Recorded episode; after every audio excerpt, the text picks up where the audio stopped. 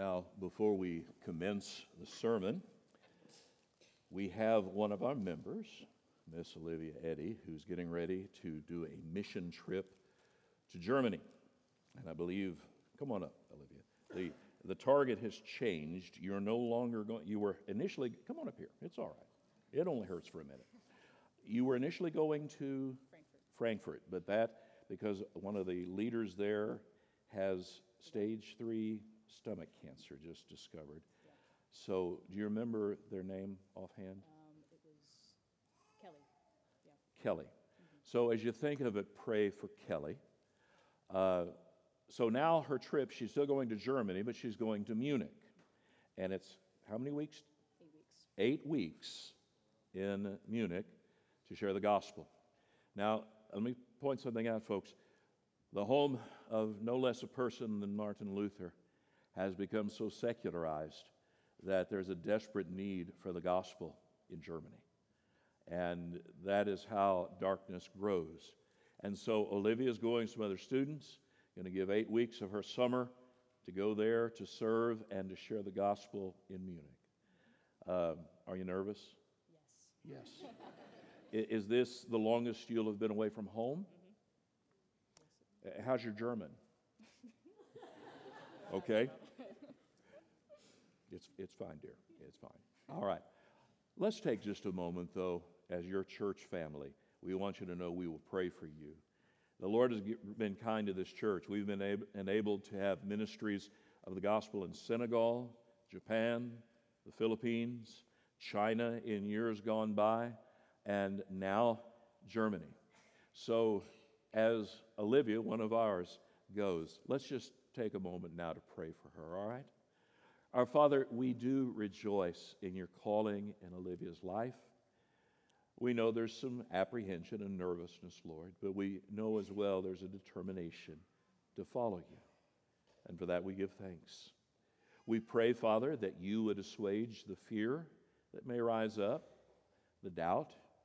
May she rest in faith. And Lord, our prayer is that you have already prepared the way, that you'll use her and other members of the team to bring the light of the gospel to a place that has become exceedingly dark. Oh Lord, you have people there. By your power, by the work of the Spirit, and by the word of the gospel. Make this successful for the sake of the kingdom, for we pray it in Jesus' name. Amen. Thank you, Olivia.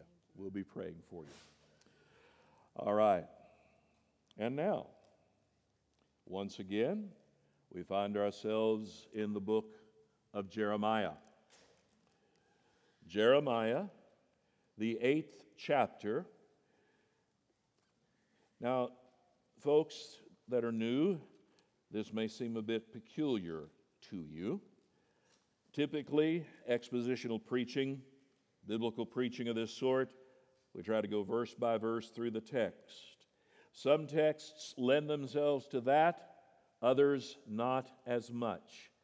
So we are taking large bites on occasion as we go through here. So today, Jeremiah 8 4 through chapter 10, verse 25. That is 8 4 through the end of the 10th chapter. And we're going to read some selections. First, chapter 8, beginning at verse 4 You shall say to them, Thus says the Lord, when men fall, do they not rise again? If one turns away, does he not return? Why then has this people turned away in perpetual backsliding? They hold fast to deceit, they refuse to return. I have paid attention and listened, but they've not spoken rightly. No man relents of his evil, saying, What have I done? Everyone turns to his own course like a horse plunging headlong into battle. Even the stork in the heavens knows her times, and the turtle dove, swallow, and crane keep the time of their coming, but my people know not the rules of the Lord. Uh, give you a little aside. He just called them bird brains. How can you say, We are wise, and the law of the Lord is with us? But behold, the lying pen of the scribes has made it into a lie. The wise men shall be put to shame, they shall be dismayed and taken. Behold, they have rejected the word of the Lord. So, what wisdom is in them? Then, a little further in the eighth chapter, at verse 18 My joy is gone, grief is upon me, my heart is sick within me. Behold, the cry of the daughter of my people from the length and breadth of the land is the Lord not in Zion? Is her king not in her? Why have they provoked me to anger with their carved images and with their foreign idols? The harvest is past, the summer's ended, and we are not saved. For the wound of the daughter of my people is my heart wounded. I mourn, and dismay has taken hold of me. Is there no balm in Gilead? Is there no physician there? Why then has the health of the daughter of my people not been restored?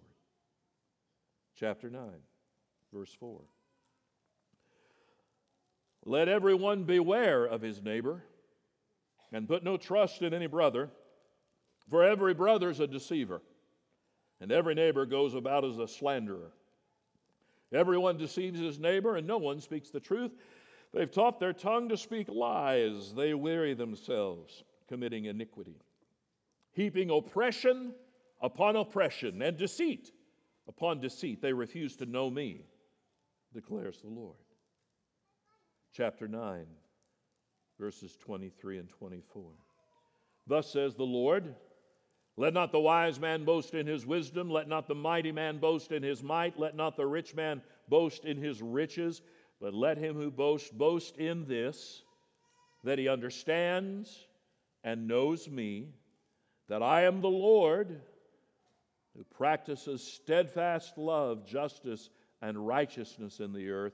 For in these things I delight, declares the Lord. Chapter 10, verse 2. Thus says the Lord Learn not the way of the nations, nor be dismayed at the signs of the heavens, because the nations are dismayed at them. For the customs of the people are vanity. A tree from the forest is cut down and worked with an axe by the hands of a craftsman. They decorate it with silver and gold. They fasten it with hammer and nails so that it cannot move. Their idols are like scarecrows in a cucumber field. They cannot speak. They have to be carried for they cannot walk. Do not be afraid of them, for they cannot do evil, neither is it in them to do good. And then, verse 14 of chapter 10 Every man is stupid and without knowledge. Every goldsmith is put to shame by his idols, for his images are false, and there's no breath in them. They are worthless, a work of delusion. At the time of their punishment, they shall perish. Not like these is he who is the portion of Jacob, for he is the one who formed all things, and Israel is the tribe of his inheritance. The Lord of hosts is his name. This is the word of our God. More than ever, I've understood what my Old Testament professor, Dr. Galeotti, was saying. Now, I will admit, Dr. Galeotti was one of my favorite professors but he seemed to have kind of a one arrow quiver. And he played that arrow, shot that arrow, used that arrow almost to the exclusion of any other arrow. He may have had others in there, I just don't recall them. What I recall is whether I was doing Old Testament survey or Old Testament prophets or the Bible revelation and authority or biblical archaeology, Dr. Galeotti said, You do understand the message of the Old Testament overwhelmingly, and especially in Jeremiah, is the judgment of the Lord. And I hear him hear that voice. He had something of a higher pitched, somewhat nasally voice. He was from Oklahoma. It's a little weird having an Italian out of Oklahoma teaching Old Testament materials in uh, a Baptist college. In fact, I saw recently where Dr. Galeotti has retired. I'm not sure what that says about me. Um, it's disturbing in some ill defined sort of way. But he was right. You cannot read Jeremiah without recognizing overwhelmingly the theme is judgment. Now, I know some of you are saying, Preacher, we're on number, where are we? I've lost track. Eight? Yes, this is the eighth sermon in the series. And this has been heavy. Yes, and it doesn't get lighter. And I have to bear this in mind, and I want you to bear this in mind as we go through the book. What you read in these 52 chapters is 40 to 50 years of prophetic material. Now, you spread the 52 chapters over some 50 years, okay, that's a theme. You concentrate the 52 chapters in a few weeks, and it can feel absolutely crushing and daunting because it's all about judgment. But I remind all of us this is for our good, for our encouragement. And there are times we need to be made well aware once again of the judgment of God. Last time, as we looked in chapter 7 and the first part of chapter 8, what's called the Temple Sermon, we discovered this evil family, Judah, is on its way to destruction. And we considered how spiritual delusions can destroy you. Well, today I want you to consider again something along that lines that there are dangerous delusions. Origen, the early church father, said it this way What each one honors before all else, what before all things he admires and loves, this for him is God. What you honor above all else, what matters the most to you, that, my friend, to you is your God. We read the text and we see this delusion that somehow God Almighty is adjustable and that we get to make the adjustments. My friend, if you will not hear and heed the word of the Lord, you are deluded. You have bought a lie. 700 years after this, the Apostle Paul, while warning a very young church in Thessalonica, had these words. And this is part of a very difficult text, 2 Thessalonians 2, who this man of sin or lawless one that is coming. But listen to these words. The coming of the lawless one is by the activity of Satan with all power and false signs and wonders, and with all wicked deception for those who are perishing. Now, listen to these words because they refused to love the truth and so be saved. Therefore, consequence, God sends them a strong delusion so that they may believe what is false, in order that all may be condemned who did not believe the truth, but had pleasure in unrighteousness. Do you hear the warning in the text? Refuse to believe and love the truth.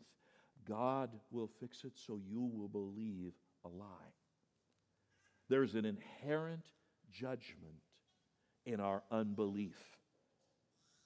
This is why it's so essential that the Lord be the one who save, who rescue us.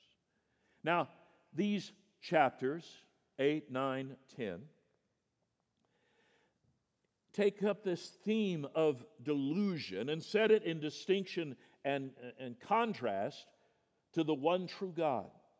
So consider just four things with me. And let me give credit where credit is due. Apparently, there's people out there who borrow sermons without attribution. I'll give you an aside. I don't know that I've ever had an original thought in my life. Somewhere, somehow, somebody taught me stuff, and it percolated through up there and came through.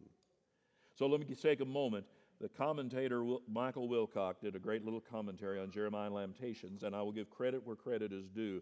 The way he outlined the text was better than what I could come up with. I changed the wording, but I'll give credit where credit's due because I know several of you, no doubt, have Michael Wilcock's commentary on your shelf at home and are going to check it as soon as I get done to see if I did justice here, right? First consideration what's the cause of the delusions? In chapter 8, from verses 4 to 17, what we see is the beginning of what we could call the lie. Verse 8 Behold, the lying pen of the scribes have made it into a lie. The end of verse 10 Everyone deals falsely. And that strong statement of a lie comes down to this. You could call it not a lie, but the lie. It's the big lie. It's the big lie that has always been the big lie. It's the big lie in the temptation of the serpent to Eve. God's not the way you think He is. God's really not all that concerned about you. And God is okay with you acting in autonomy to set ethics the way you want them to do, to set righteousness the way you want it to be. And my friend, that is inevitably the big lie throughout human history. It gets twisted a little, shaded a little differently, worded slightly differently, but here is the bottom line God's not there, or at least not in any truly ultimate way. He's not all that concerned about truth. He's not offended by your sin. He's a go along, get along deity who's on your side. So just make up your spirituality as you see fit.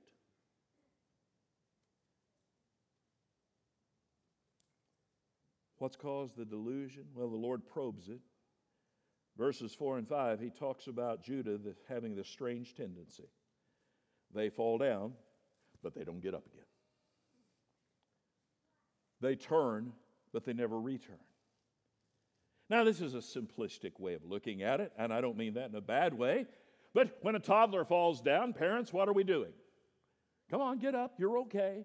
You know, we're inevitably in, in, ready to be in meltdown mode. Any fall when you're little seems like the end of the world till you get to the point you don't notice it anymore. And that revisits you, I've discovered, as you get older.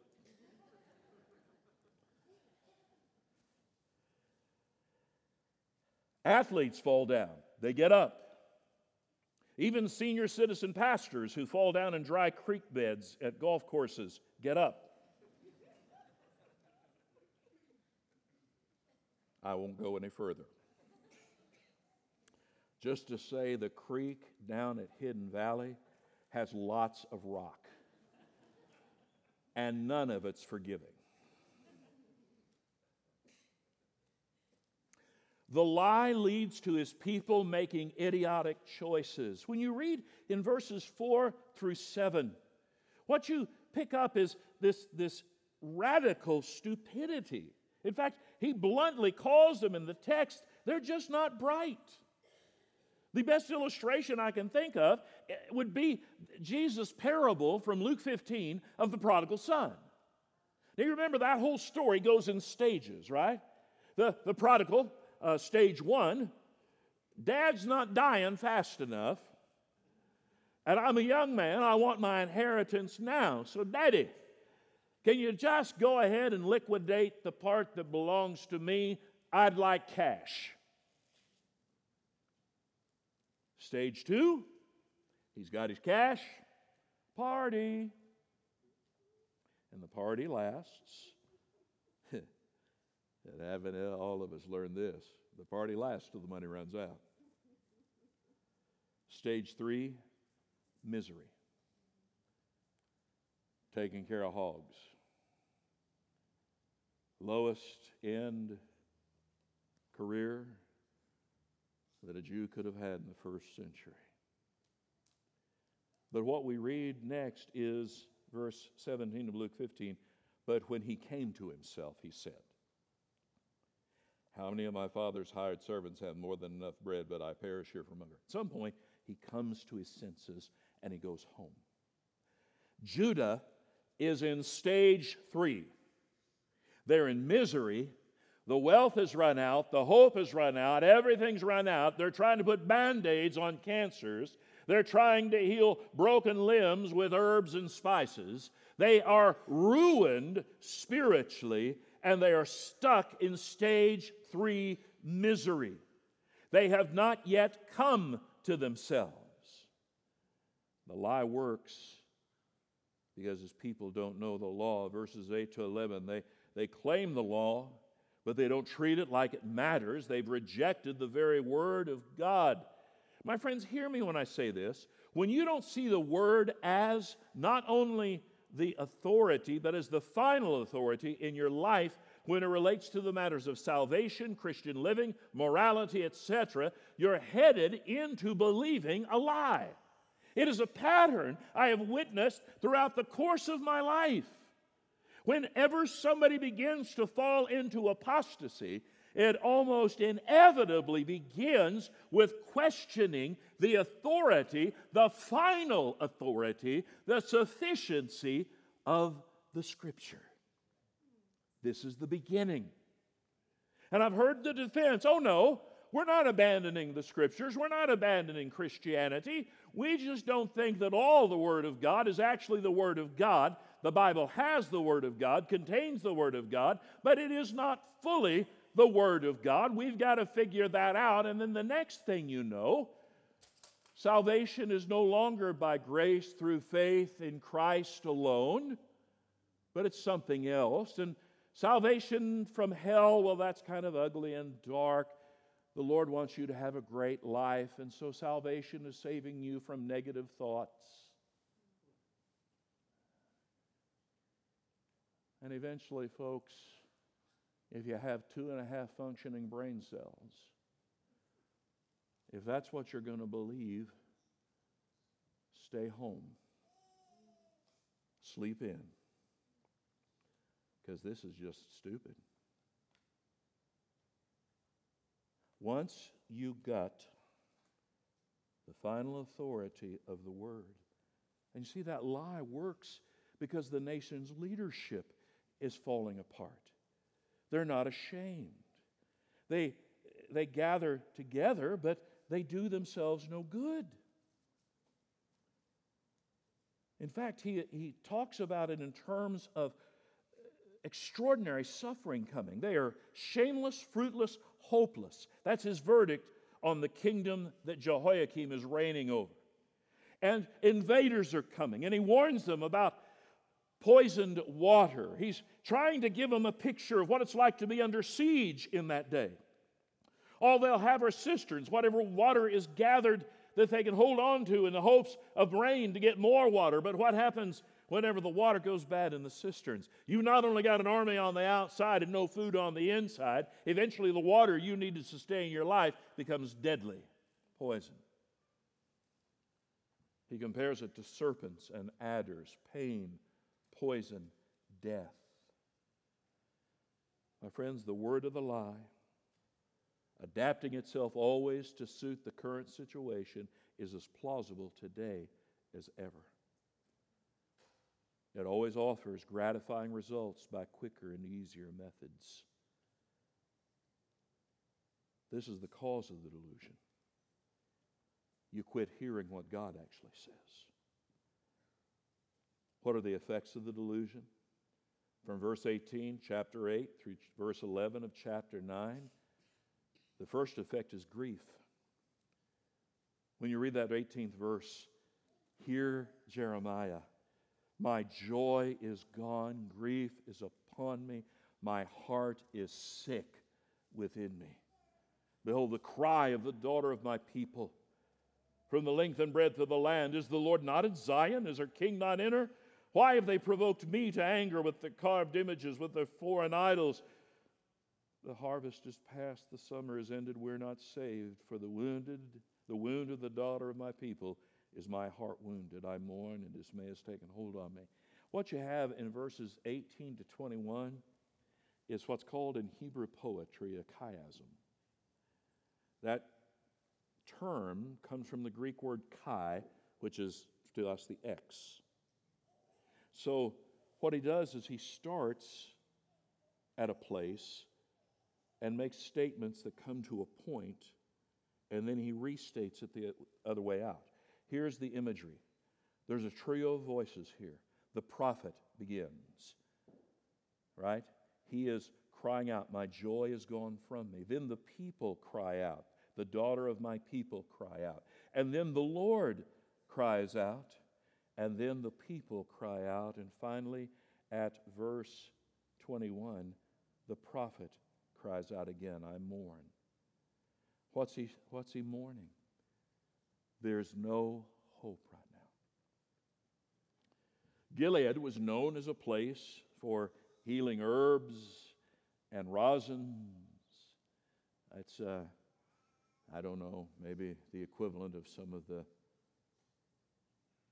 essential oil things today. I got I'm just, it wasn't superstitious. They actually had things there that were considered to be good for health.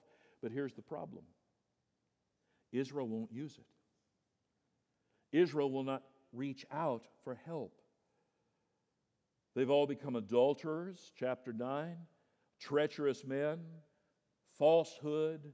They proceed from evil to evil, and the outcome at verse 4 of chapter 9 is everybody's become a liar. Now, here's a lovely, you know, you, you've heard of beware of dog signs. Here's one for your yard beware of neighbor. Why you got to be wary of your neighbor? Put no trust, for every brother is what? Verse 4? What's the word? Deceiver.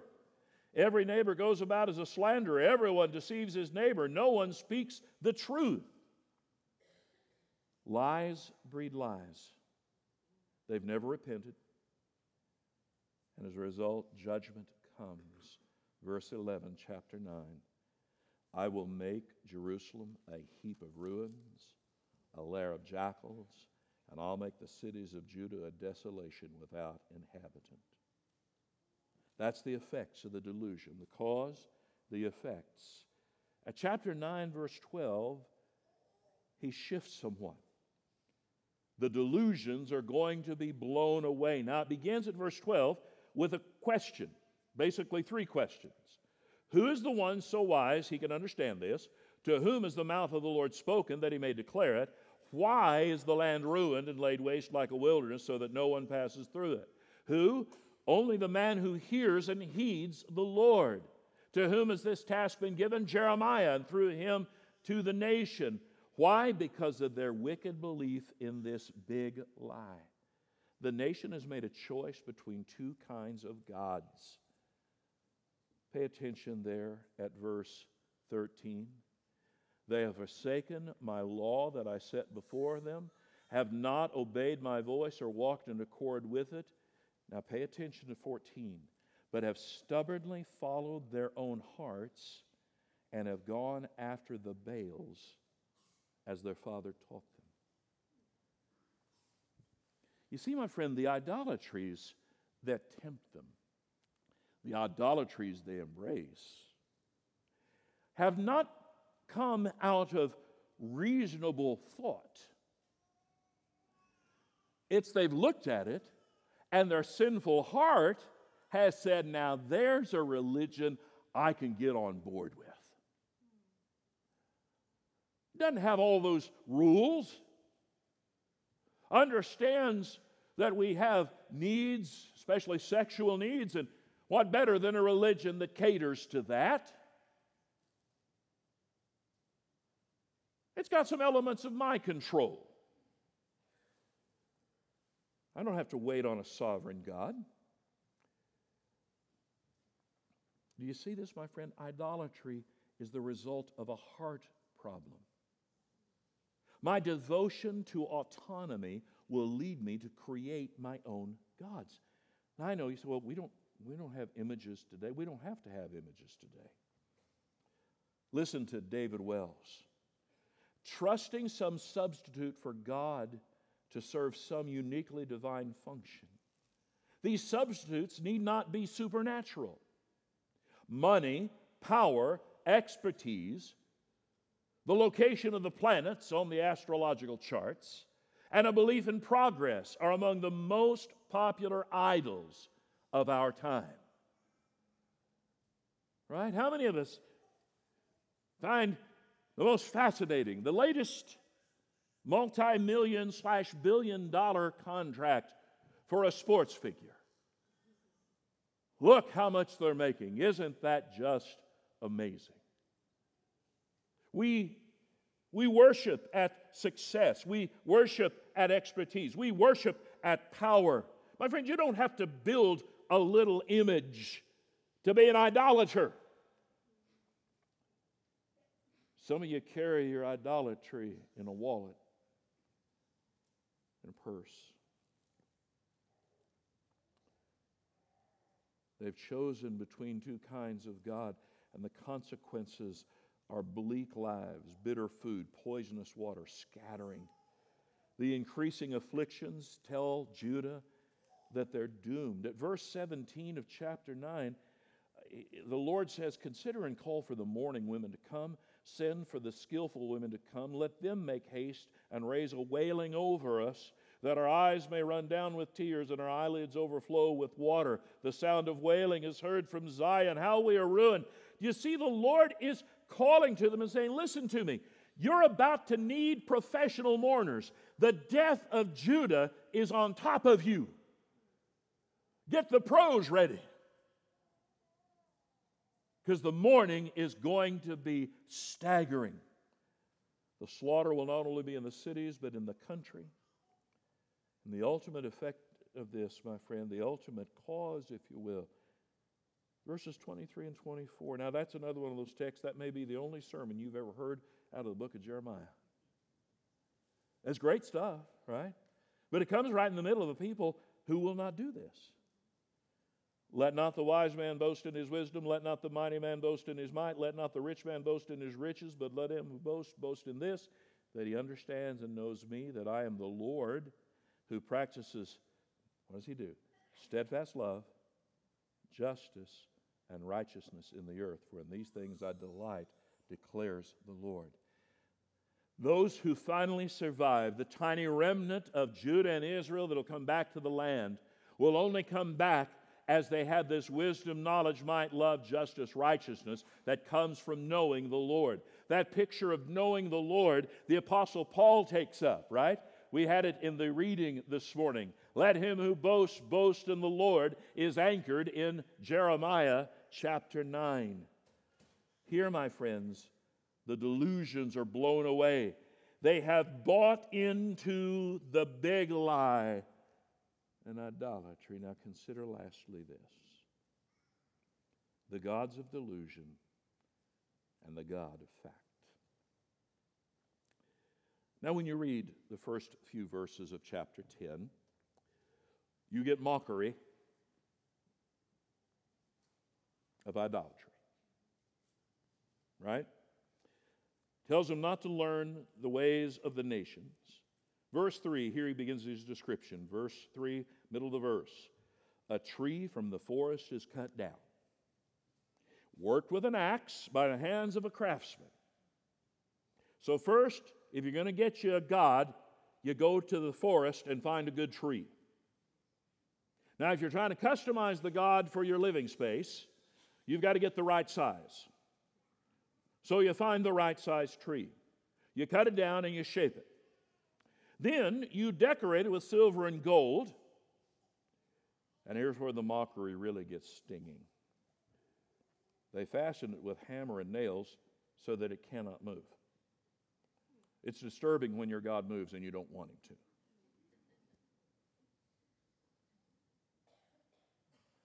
Remember what happens when the Philistines put the Ark of the Covenant inside the temple of Dagon? Dagon falls down. Well, that's disturbing. Can't have your God falling down in front of that Hebrew thing, so you stand him back up. And the next day, he not only falls down, his head and his hands break off. Hmm. That's even worse. Maybe we ought to get rid of this thing. And then he makes this comparison. They're not any different than a scarecrow. Now, I remember as a child, I pestered my mom to death because I thought we needed a scarecrow in our garden. Now, I can tell you, I don't recall one time we ever had a crow in the garden. But boy, you know, if you want a scarecrow. So we talked mom into letting, well, letting us. We helped as mom built a scarecrow. And I'm, I'm just here to tell you that scarecrows don't do anything. They don't move on their own. They have no thoughts. They have no opinions. You'd look like an idiot to go out and kneel in the garden in front of a scarecrow, right? But the Lord, through Jeremiah, says, Here's your idolatry. You might as well go out and worship the scarecrow as what you're putting in your home. One brother put it this way Nowadays, the ultimate power is nature. Isn't she amazing? Or the market. What unpleasant surprises will spring up for us next year? Or sexual fulfillment. Get this right, and all your wishes will come true. Or science, the great deity who knows everything.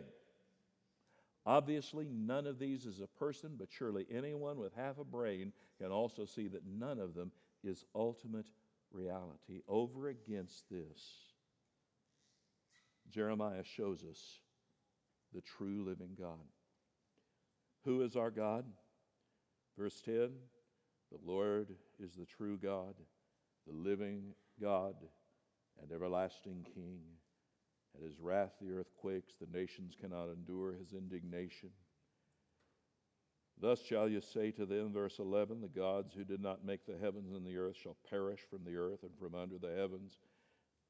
It is he who made the earth by his power, who established the world by his wisdom and by his understanding, stretched out the heavens. When he utters his voice, there's a tumult of waters in heavens. He makes the mist rise from the ends of the earth. He makes lightning for the rain. He brings forth the wind from his storehouses. Every man is stupid and without knowledge, and every goldsmith is put to shame by his idols, for his images are false and there's no breath in them. They are worthless, a work of delusion. At the time of their punishment, they shall perish. Not like these is he who is the portion of Jacob, for he's the one who formed all things, and Israel is the tribe of his inheritance. The Lord of hosts is his name. Do you see the true living God? This God, and we conclude, shall be the end of you. Your idolatry is leading you to destruction, but your idols aren't the ones actively destroying you. The one true God is. The idols may be instrumental, but because you've rejected the one true God, here's the consequence. He tells them, Gather your bundles, that is, get your stuff together. Judah's cities will be a desolation. There's going to be wrath from godless nations because the God of truth will no longer tolerate being treated with contempt. Now, what does that have to do with us today? Oh, folks, one of the parts of the big lie is always we are the people. Nationally, in the world, we are the people. We are the leaders. World can't go on without us. Whatever shall happen if Rome falls, and yet Rome falls. Whatever shall happen if the Holy Roman Empire of Europe falls apart, it falls apart. What happens if English hegemony over the whole world and the colonies falls apart? It'll be the end of civilization, and yet here again is civilization. Oh, whatever shall happen to this world if America falls?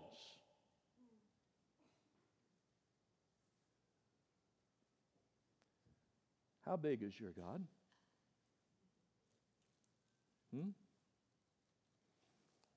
Friends, I don't take delight in this. But don't for a moment believe the big lie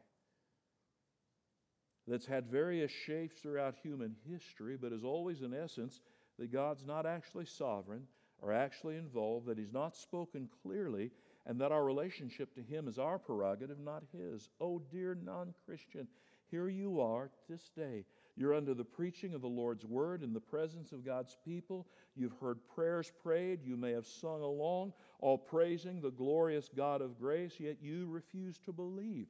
Jesus speaks to you and says, I am living water. I am the bread from heaven. I am the way, the truth, and the life. I am the Savior of the world. And yet you refuse to believe. My friend, your belief is not neutral. It is an affront to the God who has granted you life.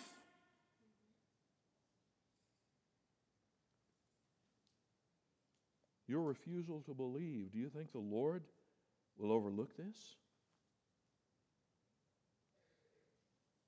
The author of Hebrews said, Since the message declared by angels proved to be reliable, and every transgression or disobedience received a just retribution, how shall we escape if we neglect such a great salvation?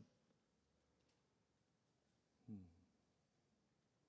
Christians, as we live in this hostile culture, and I will say this without apology, a culture that I believe is actively under the judgment of God.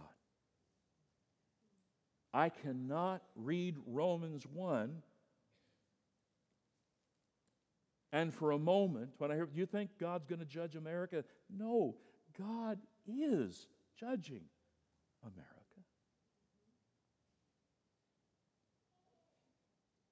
Our salvation is not going to be found in the next presidential election. Our salvation is not going to be found by getting some generic, non-specific prayer back in school.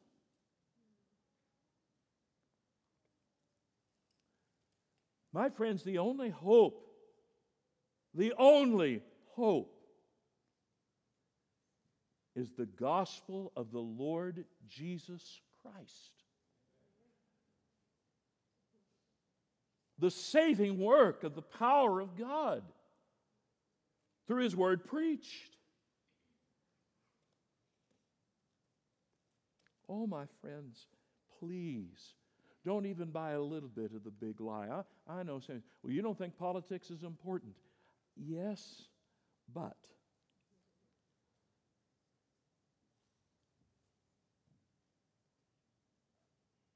Folks, elections can be won by moral, ethical people, and a nation still end up destroyed.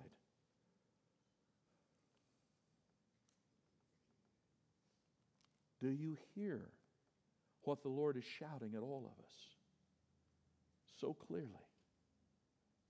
There is only one true God. And the only way to Him is through His Son, Jesus Christ. And that only happens when the Spirit of God comes to you and changes your heart. Oh, my friends, the delusions are everywhere.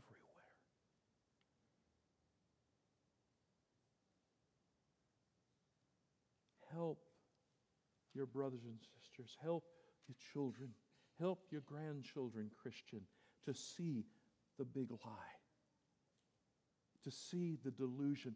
But, my friend, if all you ever do is point out the delusion, you've not even done half the job. Give them the truth. Tell them what God says. Introduce them to the living God. And make your boast this that you know and understand Him. Therein, my friend, is saving hope. Let's pray. Father, as we live in this world as salt and light in a corrupt society that has fallen head over heels in love with its own image, with its own wickedness, that has called wickedness righteousness, that has called what is evil good, and declared that what is good and right is evil. Oh God, in this upside down, backwards, ugly time in our nation's life.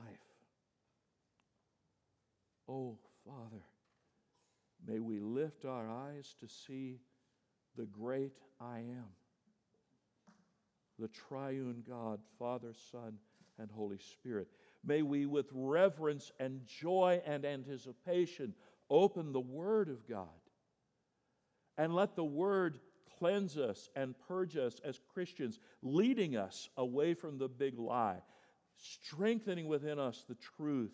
May we have such zeal for God to be rightly known and acknowledged that we are so angular to society that we stand out not merely as scolds, not merely as judges,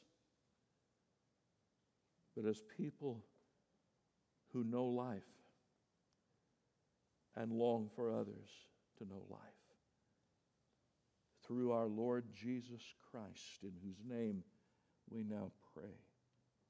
Amen.